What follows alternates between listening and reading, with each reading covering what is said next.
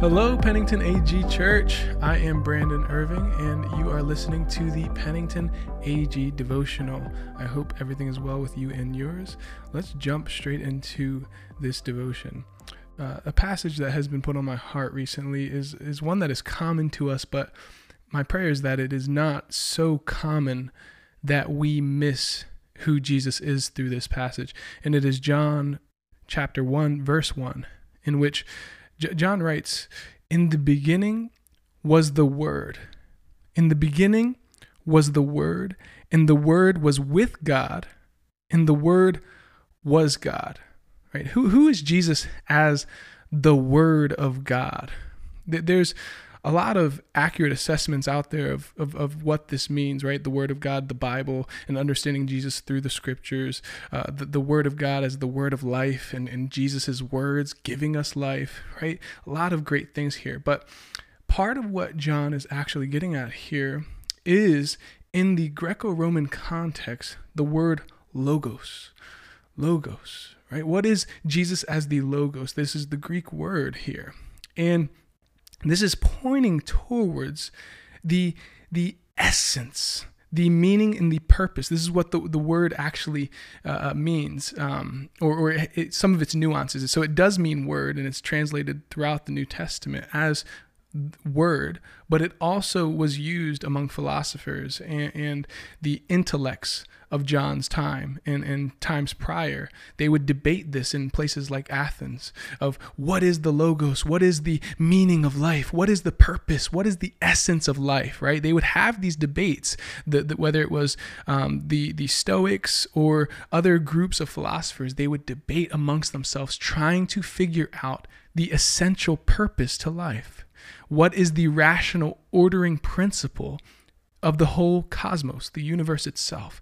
And John makes the claim here. It's it, this is put ourselves in the shoes of people who would have been listening in this day. He makes a radical claim. He's saying Jesus is this word. Jesus is this logos, right? And and so so maybe maybe it'd actually be um, another way for for for us to gain some fruit here as we're reading the scriptures, as we're understanding Jesus as the Word. Just, let let's read it like this in John one one right. In the beginning was the purpose, the purpose, the purpose of life itself, and the purpose was with God, and the purpose was God. You see what John's saying there? He's saying our aim, our hope, our desire, all are all in all, ought to be in Christ alone. In Jesus, it is through him that we see the Father rightly. It is through him that we receive the Holy Spirit in order to understand the Father's will through Christ our Lord. And so you know, I, I want to really align us here with some of uh, Paul's theology, which uh, we can look at, for instance, Philippians chapter 3, verse 7 through 8, in which he says, Whatever gain I had in this life, right? And he's talking about his former life. He was a, the Hebrew of Hebrews. He was, he was great at what he did and what he had.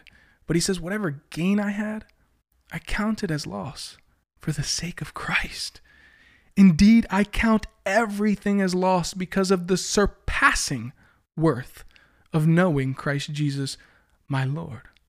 For his sake, I have suffered the loss of all things and count them as rubbish in order that I may gain Christ. He understands the value, the surpassing value, in fact. You can't even put a value on Christ. If you were to put a dollar sign on Christ, he, there, you can't do it because he surpasses value. And so, you know, I I really want us to think about that piece of do do we see Christ like this as as not just a a, a, a person to to follow, but the person to follow and give my all in all to. Someone in whom I find my own purpose and identity through. That he is the meaning to my life as Paul says in Colossians, our life is hidden in Christ. So we don't even know who we are until we know who Christ is. Until we have and obtain him. And so we ought to press on as as Paul encourages us. He says, "Let those of us who are mature think this way," which is where you see the prize of life is Christ and you run the race with endurance, straining ahead. We're not we're not to we're not to be a people of God on our heels, but we're to be on our toes. So how how do you how do you see yourself, right? Let's let's let's let's inspect our own lives. Do we see ourselves as a people who are on our heels for Jesus and we're like, yeah, I, I like Jesus, I love Jesus and you know, but I'm sitting back on the couch? Or do we see ourselves on our toes? On our toes, leaning forward, leaning in to God's will and God's call. And ultimately, people, this is going to come through seeing God rightly, seeing that he act, seeing his value, seeing how valuable God is. Right? It's not just simply through obedience. Yes, obedience is important to God, but we can actually not obey God until we understand who God is, until we see his love and, and we can operate through faith in his love for us. Otherwise, you're fueling your own fire. You're adding logs to your own fire. Eventually, you're going to run out. You need to be sustained by the purpose, the logos. You need to be sustained by the meaning itself, Jesus himself, who is the all consuming fire of God.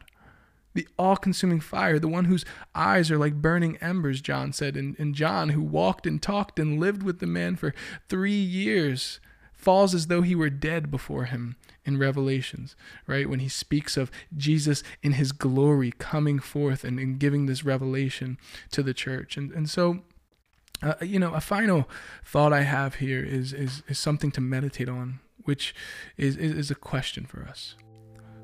What gives you your sense of purpose?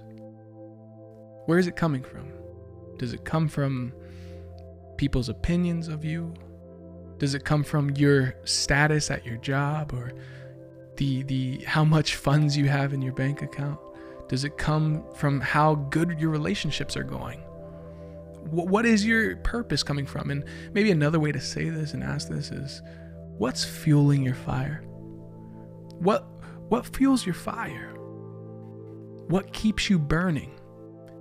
And and a, one clear way to tell is when that thing is taken away, your fire dies. You're not as excited to jump out of bed anymore because that thing was some way shape or form distorted, twisted, taken away, whatever you want to call it. But God is the all consuming fire, the one who sustains us and needs nothing in and of himself to exist because he is the existence. He is the purpose of life. He is life itself. So, uh, um, I'll end with a quote from St. Augustine, and, and that is that he says, the, the, the Lord has made us for himself the Lord has made us for himself, and we are not at rest. Our hearts do not find rest until we find our rest in thee. So thank, thank you so much for, for just tuning in here um, with us. And, and uh, may God bless you today. And may the peace of Jesus rest on you this week.